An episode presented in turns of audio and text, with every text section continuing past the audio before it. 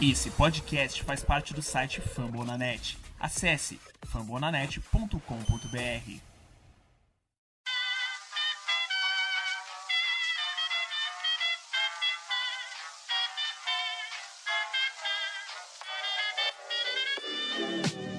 Mais uma rebatida forte. E ela tá fora daqui! Uau! E ela desceu! É home run! Aquele abraço!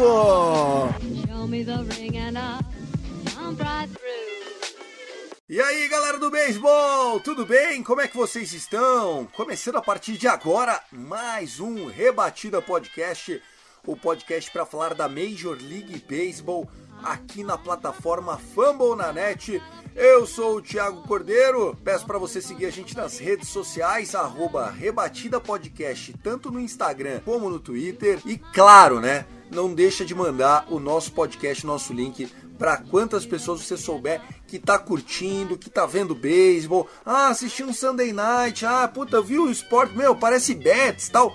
Manda o Rebatida, tenho certeza que a galera vai curtir demais. Se você quiser seguir a minha voz, né, eu sou o Thiago, @CastDodgers, para falar do Dodgers Cast. Não tô sozinho, Yankees Brasil tá voando, tá menino. Hoje eu tava betadinho, -1,5, 5-4 e eu torcendo. Vai Rizzo, vai, não foi. Vai menino, vai lá o Lidoff Lemeiro, vai, não foi. Aaron Judge, ô menino, 6-4 e a bet entrou. Eu amo um time, viu, Gutinho? Fala, Thiago, Tássyo, galera de casa, @Yankees Brasil, aqui o Guto. Cara, tá fazendo o dever de casa, né? Pegou um mês de abril aí extremamente fácil, o mês mais fácil da história do Yankees aí. Só enfrentou baba e se fosse no ano passado, metade desses jogos a gente tinha perdido. Depois a gente vai falar sobre as campanhas e tal, mas é um time bem diferente, acho que o torcedor que tá acompanhando os jogos tá vendo isso. Hoje foi na base da resiliência mesmo, porque o Royals fez aquele small ball nojento que eles adoram fazer. É o que o dinheiro pode comprar, ou seja, a falta de dinheiro pode comprar. Exato, e a gente conseguiu virar 6-4, mais uma vitória, terceira varrida, e vamos que vamos, né, que tem uma semana interessante. É o beisebol de abril, senhores, o Guto Edinger tá subvalorizando o beisebol de abril, tá um nojo. Também com a gente ele, o @Texas Rangers, o meu querido Peazinho da Shopee, Tássyo Falcão. E aí, Tassinho, beisebol de abril, tá fácil pra todo mundo? Como é que andam as coisas por aí? Rapaz, na verdade eu sou um grande apreciador do New York Yankees, né? Eu gosto muito dessa franquia. Então, pra mim, o Yankees podia ter abril até outubro, pô. Podia ser abril até outubro. Que aí o Yankees ia pros playoffs e a 28ª viria, né? Mas, como não existe abril o ano todo, então as coisas podem ser que voltem ao normal, né, Guto Edinger? Então, infelizmente, não vai vir a 28ª. Mas nesse mundo paralelo, né, no Doutor Estranho, que estreia dia 5 de maio, pô, fiz uma propaganda aqui que não precisava. A Marvel não paga porra nenhuma pra gente. Então, @TexasRangersBravo, vamos começar esse rebatida, tem muito correr pra gente falar. Terminou abril, né? Agora as coisas podem voltar ao normal, né? Será? O Yankees que resolveu apostar no Aaron Boone, quando ninguém mais acreditava, um homem acreditou. Aquele como é que é o nome dele? Maker lá? Como é que é o nome do cara? O GM do Yankees, Guto? Cashman, né? Maker. Cashman, né? O homem do dinheiro, Cashman. Que nome pra ser GM do Yankees. Bom, na edição de Luke Zanganelli, na coordenação do Danilo Batista, a gente vai falar sobre o primeiro no-hitter da temporada, sobre o Clayton Kershaw assumindo mais um recorde aí para sua trajetória na MLB. Vamos falar sobre esse beisebol de abril. O Yankees é tudo isso, não é tudo isso? O Orioles definitivamente é o pai do Boston Red Sox? Eu acho que sim. Vamos fazer as séries do final de semana, projetar o que vem nessa início de semana. E uma pena, né? Porque quando a gente vai elogiar o Orioles, Vitor Silva, o @BirdlandBR, não está. Por onde estará Vitor Silva? Estou aqui com meu binóculo tentando achar. Será que ele foi para Bahia conhecer? Será? Não sei. Quem sabe a gente conta pra você até o final do episódio. Luke, agora sim, começou a brincadeira. Rebatida tá no ar.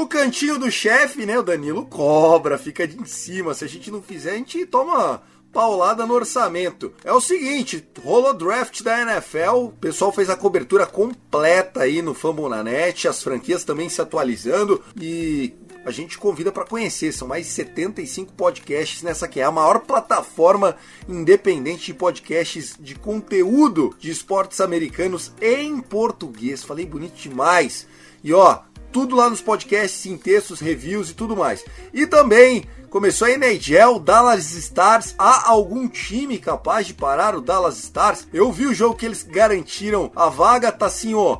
Foi no shootout lá, 0x0 no nono rebatedor player lá do Puck. E o maluco pôs pra dentro, eliminaram o Vegas, classificaram, fiquei feliz também. O famoso Heinen, que esse menino joga muito, irmão. Mas foi uma tensão maluca, eu tava suando, pô. Eu assisti o final, tinha terminado o jogo dos Rangers, eu fui assistir o restante desse jogo. E foi maluquice, então aquela partida principalmente sacramentava a classificação para os playoffs e foi o que aconteceu naquele shootout sofridíssimo. O time do Vegas é muito chato. É, e você fica sabendo sobre tudo também da NHL na plataforma famonanet.com.br.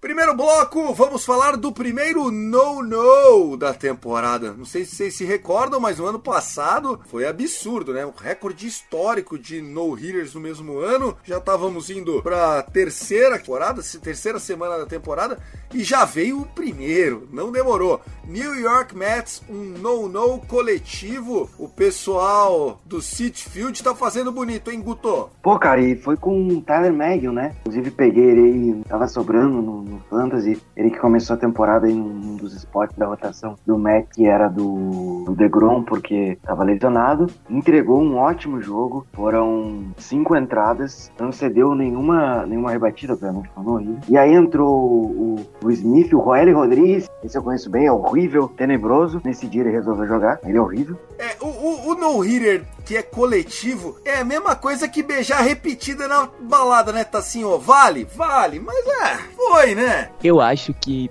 o no-hitter coletivo é subestimado, acho que deveria ser mais valorizado, né, Thiago? Só a favor. Já é difícil um jogador concluir 9 entradas. Concluir 9 entradas sem rebatidas de forma coletiva é muito mais difícil, irmão, porque tu tá lá no teu ritmo e tu não sabe se seu parceiro vai entrar no mesmo ritmo, irmão. Entra um tanga frouxa lá, comeu uma feijoadona, pronto, acabou o no-hitter. O cara pode até pensar, pô, vou entrar lá pra ajudar o meu companheiro, ele tá lá com o no-hitter e tal. Mas aí o cara entra e não consegue, pô. Então acho que mentalmente é mais difícil fazer um no-hitter coletivo. Então acho que deveria ser mais valorizado, hein? Então acho que os Mets estão de parabéns. O Atlanta Braves está acabado. Eu quero New York Mets e New York Yankees no World Series de outubro. Você, Gutinho, qual a sua opinião sobre tudo isso? Eu, em gênero, não me ligou. Contasse, falei isso até para um amigo meu esses dias, que o no-hitter coletivo é muito mais difícil que o individual. Não pode ser sério que vocês estão falando isso. Cara, o closer do New York Mets é o Edwin Diaz. Só por isso já deveria ter sido valorizado esse no-hitter. O cara entrega a paçoca, ele consegue ser pior que o Harold Chapman, um montinho, nos últimos anos de carreira. Então, só por isso esse no-hitter já deveria ter sido valorizado. E eu acabei de citar que o Roelio Rodriguez foi um dos arremessadores, que é outro cara tenebroso. É realmente muito difícil um no-hitter coletivo, acho ainda mais difícil. Então, todo o mérito aí pro time do Mets, que venceu esse jogo por 3-0 contra o Phillies, então foi um duelo divisional, que aumenta ainda mais o valor do no-hitter. E estão disputando agora final da série, né, que está empatado em 1-1 Sunday Night dele. E não foi um no-hitter qualquer, né? Foi um no-hitter coletivo, óbvio, onde o time do... Vamos lá, vou continuar, hein? Tá assim, ó, vocês estão gourmetizando um no-hitter coletivo, ou seja, já tem que ter um asterisco pra começar lá, um asterisco. Onde cederam 6 balls, base on balls, 6 walks, 6, e precisaram dar 159 arremessos pra eliminar 27 caboclo. O maior número de arremessos de um no-hitter de 9 entradas. Porque sim, já houve no-hitter de mais do que 9 entradas. Mais uma vez eu vou vir aqui em defesa do no-hitter coletivo. Acho que se foi 156 arremessos, foram 156 chances do time adversário conseguir tirar o no-hitter, pô. Se você recebe 156 arremessos e você não consegue acabar com o no-hitter, a incompetência é do time que não conseguiu acabar com o no-hitter, irmão. Cara, vocês estão num mundo, vocês estão valorizando uma história que daqui a pouco vai ter no-hitter do Rays com 9 reliever, maluco. Vocês estão de brincadeira com a minha cara, não é possível um troço desse, pô. Os ouvintes vão concordar com a gente, vão se manifestar aí nas redes sociais, pode se manifestar e dizer que vocês estão do nosso lado. Hashtag, Thiago, você está errado, velho. Você acha que eu sou um cara muito tradicional, Gutinho? Porque assim, eu sou de um tempo que trocar pitcher já era meio viadagem. Os caras arremessavam 150 bolas e foda-se. Hoje em dia fica lá Dave Roberts com o notebook do lado, o tabletezinho. Ih, perdeu 2% da rotação na slider. Tá na hora de tirar. Pô, pelo amor de Deus, Guto, que mundo é esse? O que vocês estão deixando pros meus filhos, pô? Reclama com o Larussa, que é manager lá do White Sox, que começou a sair de bullpen, reliever, closer. Tô brincando, viu, gente? Eu não sou dessa época, né? Mas é que a gente tá acostumado a ver nos livros, né? Os caras arremessarem 120, 130 arremessos antes de sair, um negócio pá. Agora, 159 arremessos pra terminar o no-hitter. É a cara do New York Mets mesmo, esse no-hitter. É ou não é a cara do Mets, Guto? Cara, pode até ser a cara do Mets, mas mostra que eles estão numa coisa... Tá acontecendo algo diferente lá no Queens dessa temporada, né? Vai que ventos melhores venham aí de lesão por enquanto. Só o DeGrom, Taijuan Walker tinha se lesionado, mas já retornou. Então aí você tem, ó, poucas lesões. Mês de abril foi consistente. Eu ficaria de olho nesse New York Mets aí que a gente falou que era um time realmente muito forte. Só que o meu medo do Mets era essa questão das lesões que assolam Nova York. Tanto o Queens quanto o Yankees, que assolam Nova York desde, 2019, nossa, 2019. Foi tenebroso. O Yankees fechou a temporada com um time de AAA e o LeMahieu. Foi isso. Eu não faço ideia de como a gente conseguiu ganhar a divisão naquele ano. Mas aconteceu. Então, assim, é mais um indício de que talvez vá pro Mets, né? Torcida que espera tanto, o Mets que gastou tanto na free agent. Tá aí, tá dando as respostas agora e vê se no hitter aí reforço. Concordo com o Tássyo. E essa questão mesmo, 159 arremessos, você não conseguiu rebater, a culpa não é do arremessador, não, meu filho. A culpa é de você que não conseguiu rebater. Por mais que ainda haja aquela discussão da bolinha, de beisebol, estando um pouco diferente, que é plausível. Eu acho que tá realmente um pouco proporcional novamente. Perfeitamente. Mais alguma coisa de ser desse no-hitter? O último comentário que eu vou fazer é o seguinte. Todo no-hitter tem... durante uma das, pelo menos, 27 eliminações, alguma jogada absurda, e a do dia foi no terceiro inning desse confronto, o jogo tava 0-0 ainda, e foi uma paulada do Ryan Segura, um excelente segunda base do Philadelphia Phillies, inclusive para fantasy, e o Brandon Nimmo, ele que é o center fielder, se eu não me engano, do time de Nova York, fez uma jogadaça, um daqueles driving catch que o cara mergulha e pega no ar, parece um goleirão, vale a pena assistir, tá aí nos highlights do jogo, esse que foi o segundo no-hitter da história do Mets, e eu lembro do primeiro, eu tô ficando velho, gente, foi Rohan Santana. O Rohan Santana foi um cara que mamou na teta do Mets muito, porque ele era do Twins, se não baita contrato com os caras, foi pra ser o ace, meteu um no-hitter quando já tava acabando o contrato e ninguém mais acreditava no desgraçado, Rohan Segura, e agora eles, né, não é só o Tyler Merrill e a sua banda, um grupo de pagode aproximadamente, tá assim, ó. Que coisa, né? É uma loucura, tem muitas histórias maravilhosas, né? E pode ver que sempre essas histórias circulam ali por Nova York, né? É, pelo Queens, então, poxa, sensacional. O beisebol é muito bom por isso, que existem esses times. Sempre tem entretenimento, conteúdo e entretenimento. É isso, gente, falamos então desse no-hitter do Mets, vamos continuar falando de arremesso, agora sim, num cara espetacular, Clayton Kershaw se tornou o líder em strikeouts da história do Los Angeles Dodgers. O feito aconteceu nesse sábado na partida contra o Detroit Tigers. Clayton Kershaw precisava de 3 strikeouts para empatar e 4 para passar. todo mundo tinha certeza de que ele ia quebrar nesse jogo, né, Tassinho? Tem como o Clayton Kershaw precisar de 4 strikeouts pra fazer história e não fazer? Não tem como, né? Se um dia ele terminar uma partida sem conseguir ter feito 6 no mínimo, é uma loucura, pô. Não, exatamente. Matou.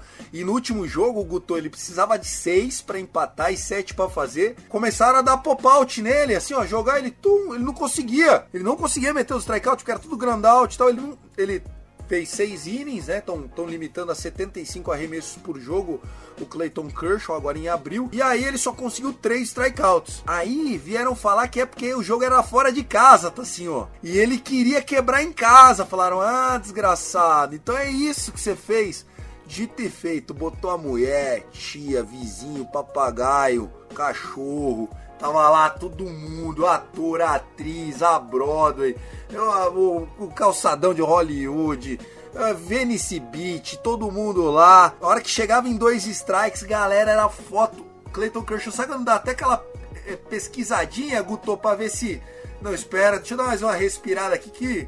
A tensão estava muito grande e ele conseguiu espetacularmente. Clayton Kershaw conseguiu 7 depois no jogo. No inning que ele quebrou o recorde, os outros 2 ele também meteu o K já. Sabe quando saiu, ufa, pronto.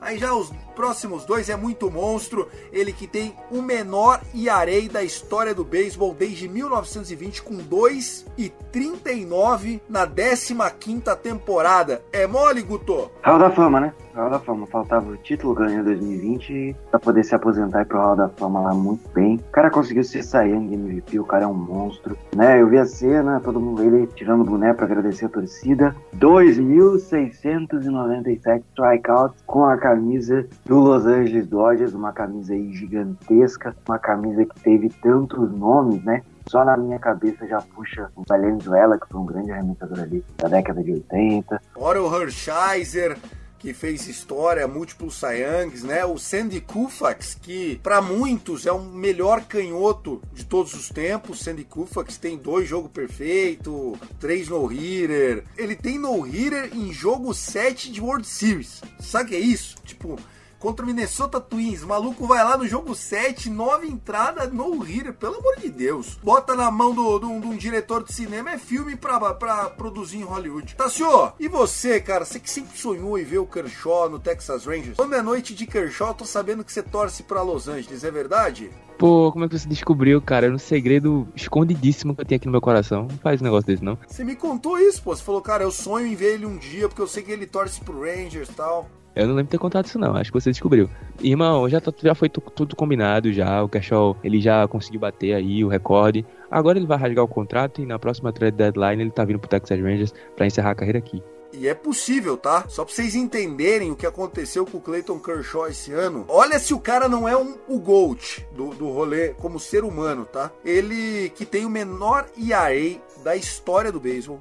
Ele tem o maior winning percentage da história do beisebol, desde que existe uma métrica, desde que os caras começaram a anotar num papel de pão. Nenhum pitcher teve 693 de winning percentage. Se o time começasse com ele todos os jogos do ano, ele ganhava 110, 114 jogos por ano. Só pra você ter noção como o bicho é uma besta enjaulada com ódio. E ele assinou por 17 milhões pro Dodgers, porque ele não sabia se ia ficar saudável e ele quer que o time tenha dinheiro para contratar alguém ali na reta final, na trade deadline e tal. E os 17 é menor do que o free agent tender lá. E moral da história, ele assinou por menos que aquilo, cara. Estavam falando que ele ia ganhar 30, ele assinou por 17, mais uns benefícios lá. E eu acho que já combinou isso com o Dodgers. Galera, eu tenho que jogar no Rangers um dia. Eu torço pelos caras. O número da minha camisa é a do meu ídolo quando jogava no Rangers e eu era moleque. E é do lado da minha casa. Minha mulher não vê a hora de morar perto da minha sogra. Não tem o que eu fazer. Tô indo, valeu, e vai lá jogar 1 ano, 2 anos, sei lá. Eu acho que é possível, viu, Tássyo? O homem quer vir pra casa, mas assim, logicamente que ele queria quebrar esse recorde sendo um Dodger, né? E a gente respeita isso. E acho que no fundo do coração a gente sempre vai saber que o Kershaw, ele é um Dodger, mas ele também é da casa, ele é de casa. Pro Rangers, meu Deus, adicionar agora o Clayton Kershaw já faz o time brigar por um wildcard na hora, assim, ó, na hora. O time que tem hoje, o ataque que tem hoje, tem um cara como âncora, né, um ace mesmo, aquele cara que a cada 5 dias o cara vai lá, ó, mete a cara com qualquer um. Isso faz toda a diferença. O Yankees está conseguindo agora performar, por quê? Porque o Garrett Cole faz 2, 3 starts, parou de ser um bunda. Pelo menos agora tá justificando ali um salário, tá decente, ah, apanha uma aqui, apanha outra, normal, normal. O que não dava é o cara que é o seu ace chegar lá e apanhar, esse cara não pode, porque ele é, eles chamam de run stopper. Quando você tá tomando muita na sequência, você precisa ter o stopper, o cara que vai chegar e vai falar, pronto, ganhamos hoje, respira, vai pro hotel, dorme bem, que a gente já volta amanhã já para ganhar o 2º jogo seguido. E o Clayton Kershaw já faria isso com qualquer time da Major League, inclusive para o time de coração dele, que é o Texas Rangers. Só aproveitar para falar, né, desse feito, ele perdeu o jogo, tá? Não ele. Ele saiu o jogo como um no decision. Tava 1-1. Aí no 7º inning, o Dave Roberts decidiu não voltar com o Clayton Kershaw, que tava destruindo com o jogo. Meteu o reliever, tomamos corrida, acabou 5-1 o jogo pro Detroit Tigers em Los Angeles. Ou seja, todo mundo saiu feliz porque viu o recorde do Kershaw. Mas todo mundo foi embora pra casa puto, Gutinho.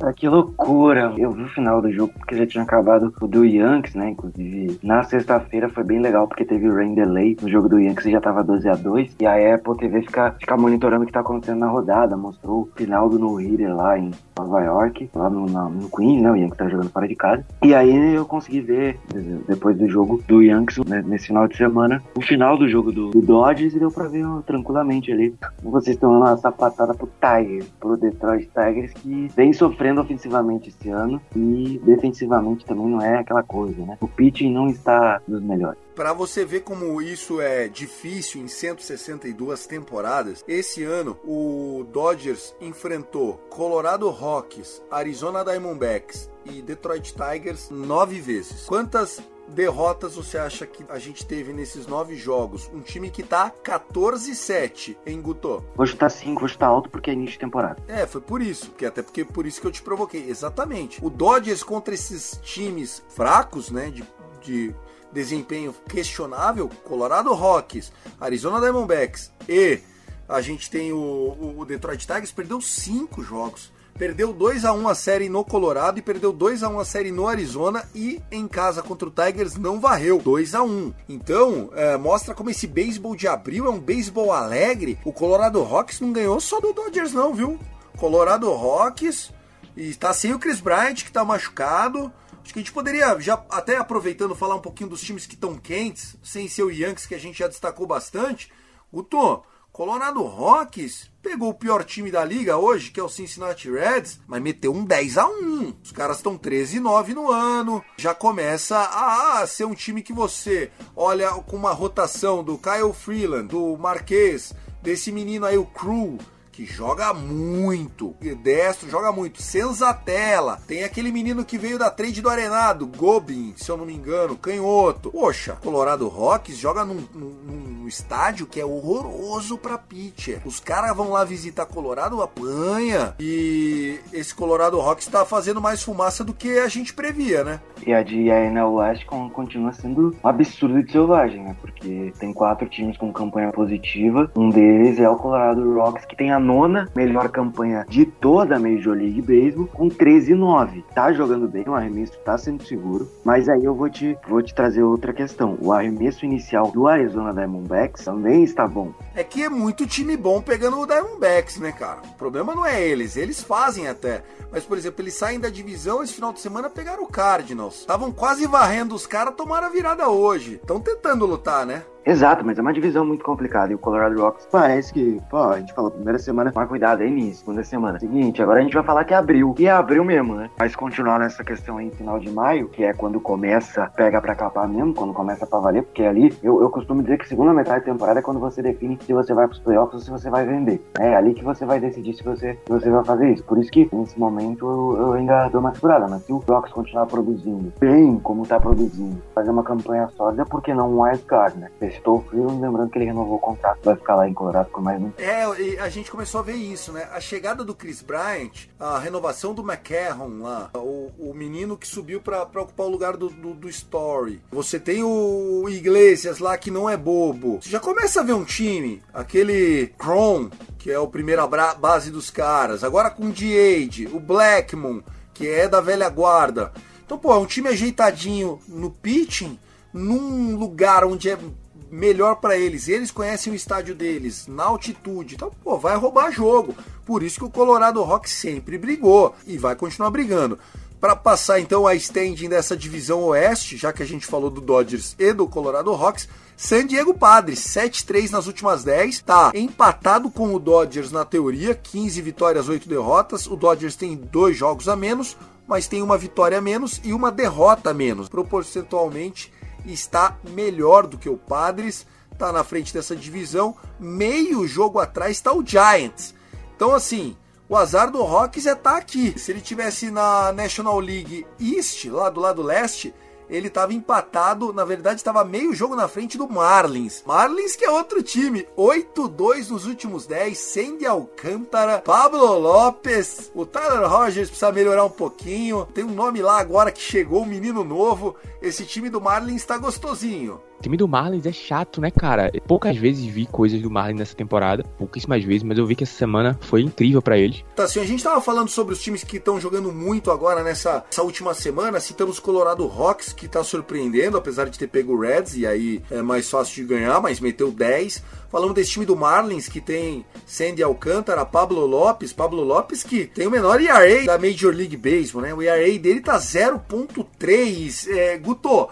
Derek Jeter era um gênio incompreendido, o nosso eterno capitão. Não, mas o Pablo Lopes fez uma temporada passada muito boa, continua jogando muito bem, é um cara que evoluiu bastante, hoje é o principal arremessador do Marlins, que tem uma rotação muito sólida. Você falou do Marlins aí, foram 7 vitórias seguidas na última semana aí, teve streak, teve varrida aí contra certos times, e hoje o Mariners, Seattle Mariners evitou a varrida aí, time que até... parte aí dessa semana liderava a divisão leste da Major League Baseball, que agora é liderada pelo outro time quente, que é o Los Angeles Angels. Conseguiu evitar a varrida hoje, mas os caras estão jogando bem. O Jorge Soler, que foi uma das grandes contratações da frente do Marlins, está começando a produzir.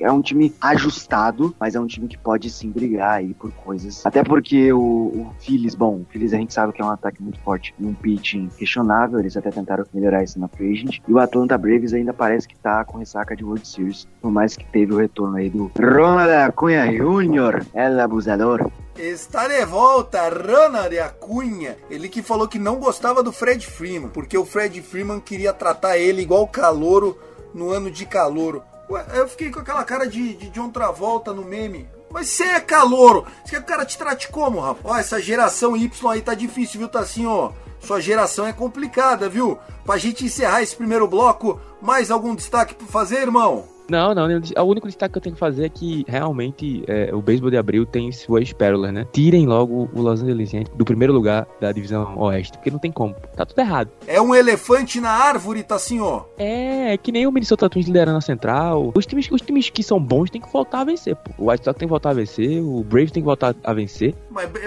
só ganha se for bom, viu? Bom no papel não ganha jogo. E o Braves está acabado, né? A Adolis Garcia acabou com o Atlanta Braves. Tu viu, irmão? Coisa linda, eu amo meu Corey Seager. Corey Seager quebrou um recorde. Primeiro shortstop a fazer home run 3 jogos seguidos com a camisa do Texas Rangers desde um tal de Alex Rodriguez, que na época era shortstop, na época que ele era bom. Depois que ele virou terceira base... ficou só grandão. E outra, ele bateu esse recorde de Alex Rodriguez de... Assim, não é um recorde, porque o recorde é diferente. Vou explicar. Ele fez 3 home runs como um shortstop dos Rangers desde 2003. O último que fez 3 home runs seguidos, em partidas seguidas, foi o Alex Rodriguez em 2003. Sendo que a streak do Alex Rodriguez são 5 home runs seguidos. Eu tinha ele no Fantasy. Nessa semana, nosso Fantasy era na planilha do Excel. Tá bom, seus modinha? Na planilha. Tinha corregedoria pra conferir jogo do amiguinho pra ver se não tava metendo a mão. É isso, pessoal. Vamos lá, terminando o primeiro bloco do Rebatida Podcast. Na edição dela, Luke Zanganelli. Luke, o órgão, por favor.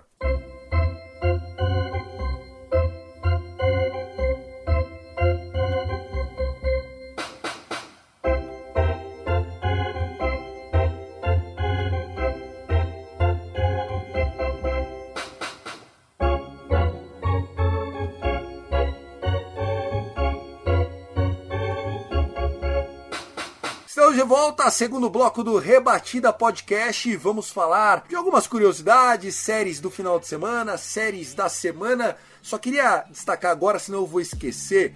A gente falou sobre o recorde do Corey Seager desde o A-Rod de bater 3 home runs seguidos como shortstop, né? 3 dias seguidos, home run, home run, home run. E aí, o Will Smith, que não é aquele do tapa do Oscar, é o catcher do Dodgers, quebrou um recorde do Mike Piazza, o catcher a chegar com 50 home runs mais rápido, ou seja, com menos jogos na Liga Nacional. Por quê? Porque o catcher na Liga Nacional, até ontem, figura de linguagem, tinha que descansar e não virar de age, igual na Liga Americana. E o Mike Piazza quebrou o recorde. O Will Smith quebrou esse recorde que era desde a época do Mike Piazza. Tá certo que o Will Smith teve 2 anos de age, né? Esse e o da bolha, que foi só 60 jogos. Mas na média bateu o recorde do Mike Piazza, que quebrou esse recorde com a camisa do Dodgers. Então o Dodgers tinha o recordista catcher e agora continua com o recordista catcher. Agora sim, vamos falar das séries. Vamos elogiar aqui, já aproveitar que o Vitão não tá, falar bem do Orioles. Pergunta, sim ou lógico, Tássyo Falcão, Orioles é o pai do Red Sox? O Orioles, nas horas vagas, às vezes é pai do Yankees, às vezes é pai do Red Sox. Tem dia que ele tá atacado pra acabar com um, irmão. Que time lazarento, né, mano? É o time que Vegas ama, quebra todo mundo.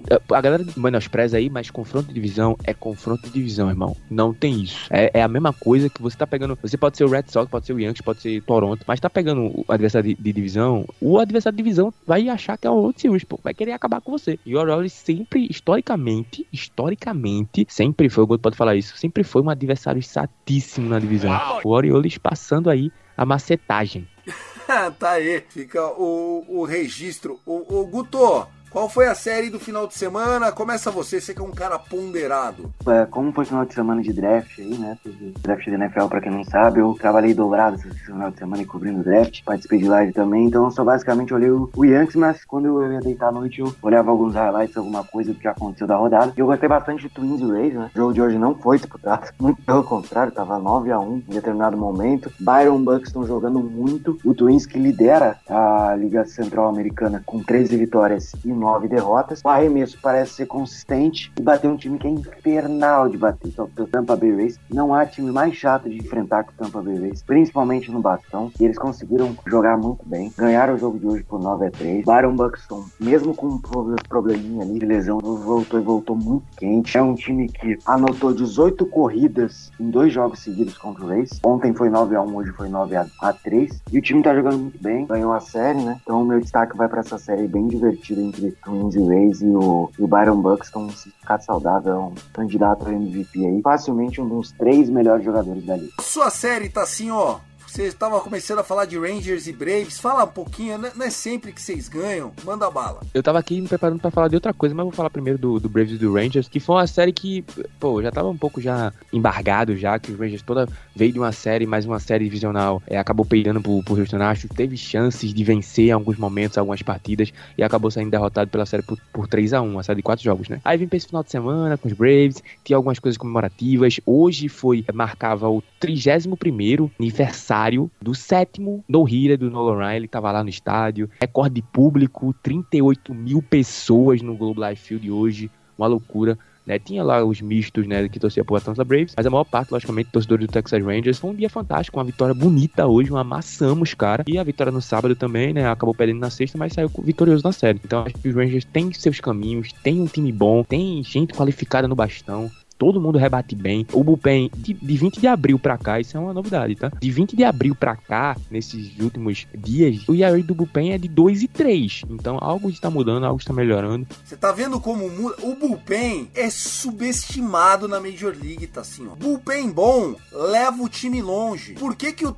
Tampa Bay Rays chega mais longe que o Yankees em outubro, Guto? Porque tem bullpen. Por que que o cabeça de Braulio lá, o Francona, no Cleveland Guardians, até roubarem tudo que ele tinha de talento, chegava longe com o Cleveland Indians, porque tinha os long reliever lá que o ERA era 1, Boa, tô torcendo pelo Ranger. E qual que era a outra série que você ia falar? Sim, agora que eu entrar nessa situação, eu tava até olhando aquelas informações e eu tava muito curioso pra saber de uma, que eu acho que tu pode saber ou não, mas a gente vai descobrir juntos. O Cincinnati Reds, hein, gente? Que coisa, né? Assustador. Tô sabendo, você vai ser o Leão Lobo da rodada, né? Os caras hoje levaram 10-1, fizeram uma corrida, mas quando eu tava assistindo o jogo do Ranger com o Braves, tava 9-0 pro Colorado Rockies, pô. Isso é insano, pô. Agora o time já tá começando outro, depois de ter ficado uma streak de 12, não foi? Chegou a 12 não, mas foi 11 derrotas seguidas. Já tá com streak nova, agora 5 derrotas seguidas. É uma coisa complicadíssima. O dono teve que dar uma entrevista hoje, pô, pra falar que tá tudo bem, que as coisas estão melhorando, que não tem nada de crise interna, mas... Estão melhorando? Ele falou? The things...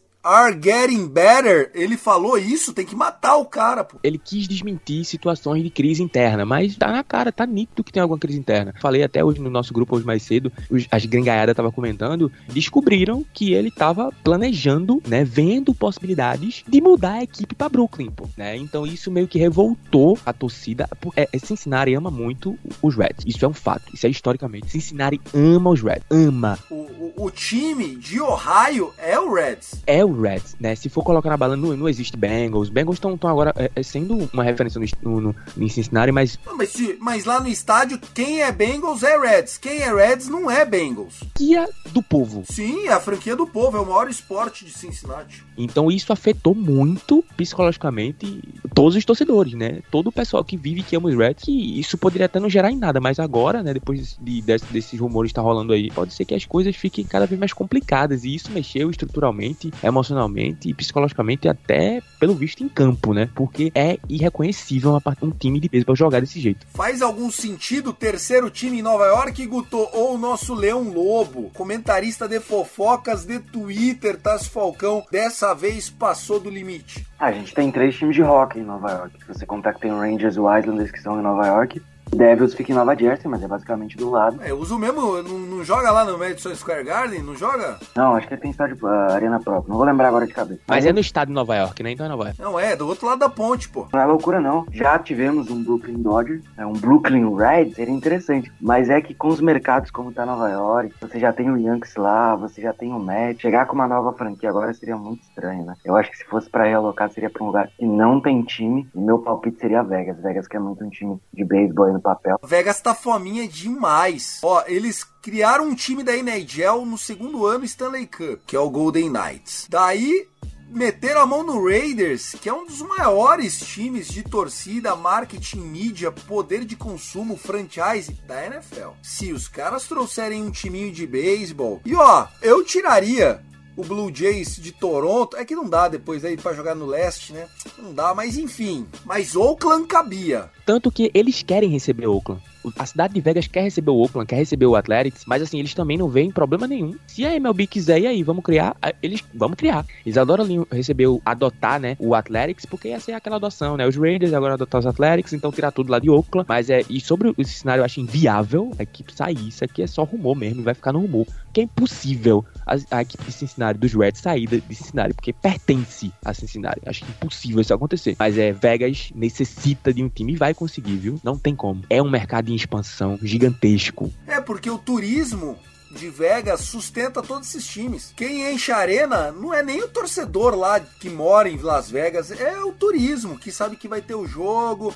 O cara tá lá, tá com a patroa, tá sozinho, tá com os amigos, vai lá, mais um lugar pra beber cerveja, participar de promoção, sensacional. Mas pra terminar então, pra amarrar esse Reds, nem era pra tá tão ruim, mas daí eu vi uma stat, eu fiquei impressionado. O Joey Voro, que alguns defendem que tem que ir pra Canton e tal, Hall da Fama, eu acho que é exagero. O Joey Voro não foi tão bom assim, mas é bom. Ele caiu de porcentagem de pegar no barrel. O barrel é quando você pega na parte grossa do bastão, você pegar na veia mesmo. Pá. Do ano passado, ele tava batendo 23 no barrel, caiu pra 3. Resumindo, tá ruim pra todo mundo. Os caras tão vesgo. Que dó do Cincinnati Reds.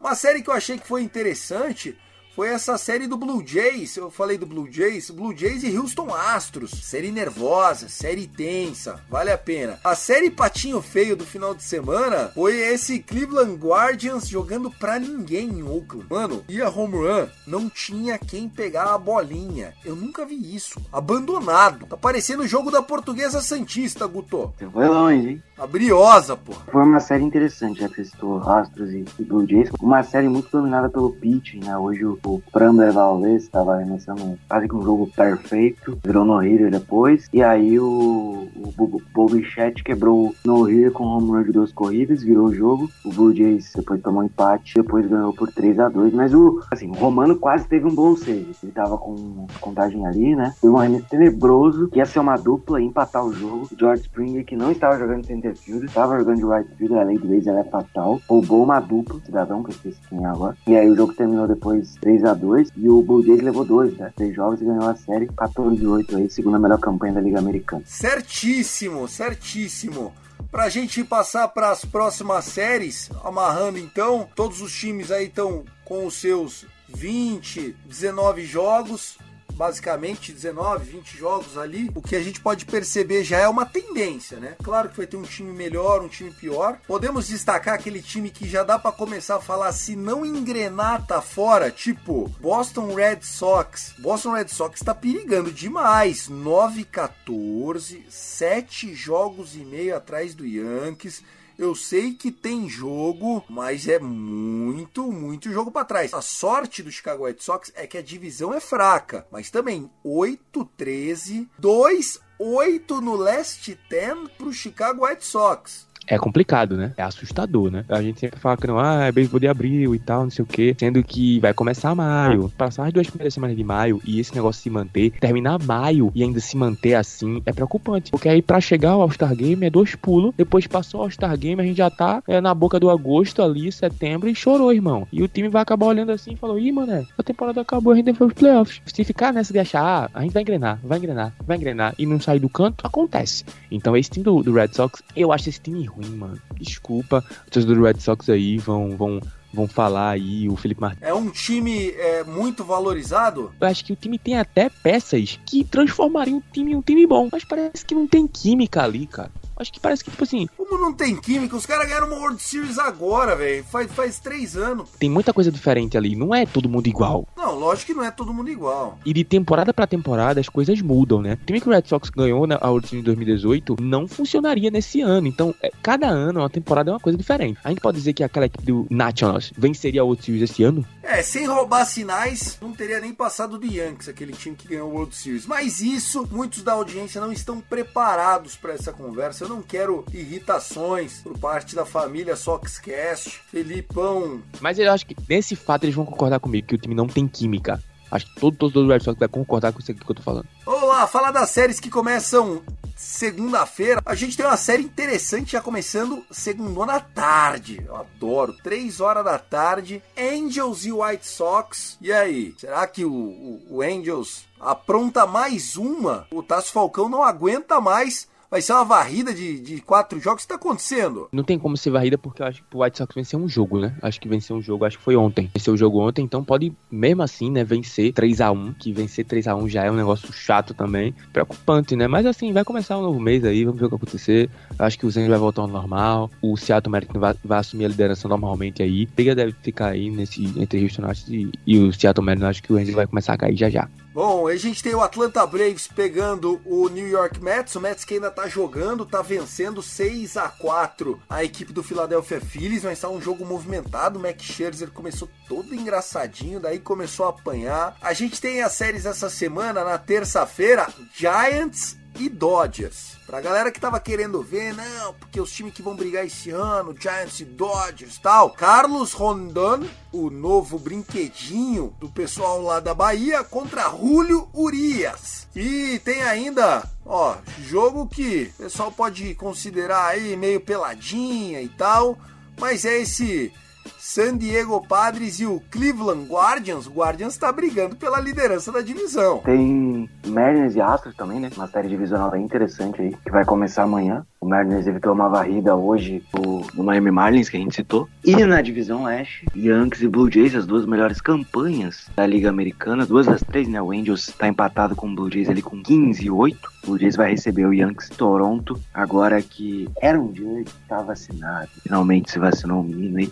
jovem menino. Segunda-feira teremos Stripling em Montgomery. Na terça-feira, o Manoá joga pelo Blue Jays. E na quarta-feira teremos ele, o melhor arremessador da Major League Baseball. O ace do Yankees, que é utilizado no quinto spot da rotação, Nestor Cortes Jr.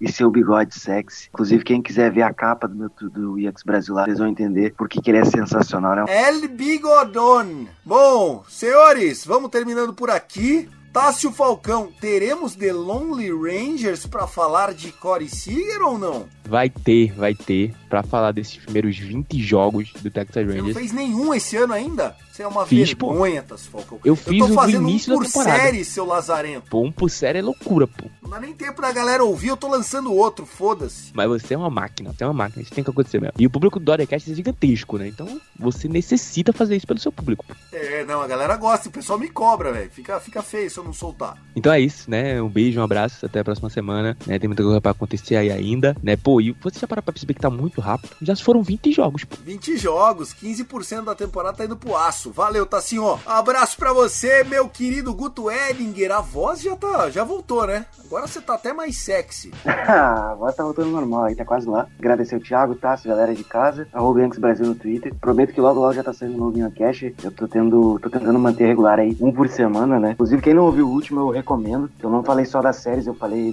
dos 5 melhores prospects ranqueados pela MLB Claro do Yankees, o desempenho e tudo mais. E não percam também durante a semana e além da outra edição do Rebatida, vai ter mais uma edição do show antes do show, que amanhã é o Vitor Salviano e o Vitão, aqui é o nosso badilinho, né? E hoje estava ocupado. Vai gravar também um show antes do show para falar um pouquinho sobre High School. O draft da MLB tá chegando. É isso, até a próxima. E segue o líder. É isso. Vou aproveitar enquanto dá. Eu só não vejo a hora, ô Tassinho, do Rangers ou Dodgers meter uma no Yankees e a gente botar aquele meme. Cadê os caras que é o líder? Eu adoro essa. Bom, pessoal, é isso. A gente vai se ver esse final de semana. Esse próximo final de semana é Yankees e Rangers, tá? Cadê os caras? É isso, pessoal. Um abraço. Siga lá a Rebatida Podcast, Instagram e também Twitter. Um abraço pra toda a família Fambonanet. Muito obrigado pela parceria. Luke, valeu demais. Você na edição, o Danilo Batista na coordenação. Eu, Thiago, peço pra você humildemente compartilhar esse episódio. Se puder seguir a nossa página do podcast do Dodgers, @castdodgers. Um forte abraço pra vocês e até o próximo episódio. Let's play baseball!